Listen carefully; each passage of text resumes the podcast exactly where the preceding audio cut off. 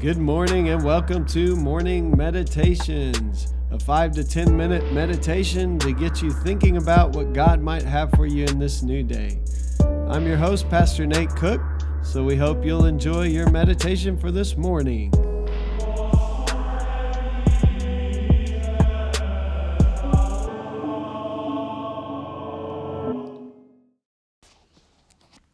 Hey, this is Pastor Nate, and this is your morning meditation for Thursday, April the 25th. We're going to read from John chapter 4, which is Jesus' encounter with a Samaritan woman today. Now, Jesus learned that the Pharisees had heard he was gaining and baptizing more disciples than John, although in fact it was not Jesus who baptized, but his disciples. So he left Judea and went back once more to Galilee. Now he had to go through Samaria. So he came to a town in Samaria called Sychar, near the plot of ground Jacob had given to his son Joseph. Jacob's well was there, and Jesus, tired as he was from the journey, sat down by the well. It was about noon. When a Samaritan woman came to draw water, Jesus said to her, Will you give me a drink? His disciples had gone into the town to buy food. The Samaritan woman said to him, You are a Jew, and I am a Samaritan woman. How can you ask me for a drink? For Jews did not associate with Samaritans. Jesus answered her, If you knew the gift of God and who it is that asks you for a drink, you would have asked him, and he would have given you living water. Sir, the woman said, You have nothing to draw with, and the well is deep. Where can you get this living water? Are you greater than our father Jacob, who gave us the well and drank from it himself? As did his sons and his livestock? Jesus answered, Everyone who drinks this water will be thirsty again, but whoever drinks the water I give them will never thirst. Indeed, the water I give them will become in them a spring of water welling up to eternal life. The woman said to him, Sir, give me this water so that I won't get thirsty and have to keep coming here to draw water. He told her, Go call your husband and come back. I have no husband, she replied. Jesus said to her, You are right when you say you have no husband. The fact is that you have had five husbands, and the man you have now is not your husband. What you have just said is quite true. Sir, the woman said, I can see that you are a prophet. Our ancestors worshipped on this mountain, but you Jews claim the place where we must worship is in Jerusalem. Woman, Jesus replied, Believe me, a time is coming, and uh, when you will worship the Father neither on this mountain nor in Jerusalem. You Samaritans worship what you do not know. We worship what we do know, for salvation is, is from salvation is from the Jews. Yet a time is coming and has now come when the true worshippers will worship the Father in spirit and in truth. For they are the kind of worshippers the Father seeks. God is spirit, and his worshippers must worship in spirit and in truth. The woman said, I know that Messiah called Christ is coming. When he comes, he will explain everything to us. Then Jesus declared, I, the one speaking to you, I am he. Well, this passage is a really famous passage and it's been talked about a whole lot over the years. Um, I think today for our meditation, there's a few things I want to think about. First of all, I want to think about the fact that this woman comes to draw water, um, but that she has a thirst that's deeper than what the water will be able to quench. And that's the thirst that is inside of all of us this thirst to know God. Uh, we were created in the image of God, we are created in the image of God.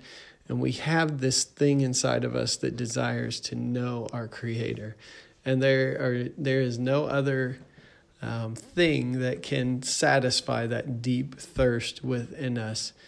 And so many times we try to find other things to kind of fill that void, uh, to try to quench our thirst. And we find out that they all eventually, even though at first they may, um, they may they may seem to quench the thirst, they all eventually come up short of being able to quench the thirst. So Jesus offers her this deep living water, which eventually we find out is the Holy Spirit that will well up within the believers, even to eternal life. Um, there are lots of other things going on in her life. Um, she has had five husbands and she's living with a man who's not her husband. And Jesus kind of calls that onto the carpet. Now, no matter what you think about that, some people said it doesn't mean she's necessarily promiscuous. It could mean they've all died. It could mean a lot of things. But no matter what you think about that, um, Jesus is at least calling her to be honest, um, to be real, to be open, authentic. She says, "I have ha- I have no husband." It's kind of a little bit of a cover up there. And then the other thing that we see is that she begins to get into this discussion of where she's supposed to worship. And Jesus um, kind of doesn't necessarily answer her question, but says, um, Those who really worship God will worship God in spirit and in truth. In other words, um, we often get distracted by a lot of things, even in our day, about worship, like what kind of style, um, what what we should expect when we go to church, maybe on a Sunday morning or a Wednesday night. And the ultimate thing is that we come seeking, thirsting for God who can quench our deepest thirst. Um, and so Jesus gets to that eventually. And then she gets the realization that this is the Messiah she's speaking to, the one who can quench the deepest thirst in her life. So today, uh, I want to encourage you that no matter what is going on in your life, um, the the call of Jesus is still the same.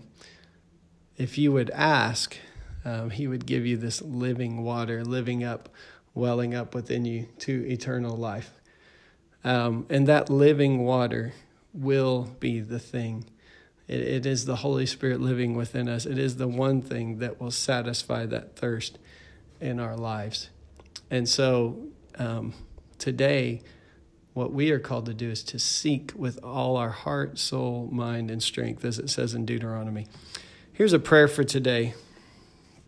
Eternal God, you have been the hope and joy of many generations, and who in all ages has given men power to seek you, and in seeking you find you. Grant me, I pray, a clearer vision of your truth a greater faith in your power, and a more confident assurance of your love. Amen. That's from John Baillie.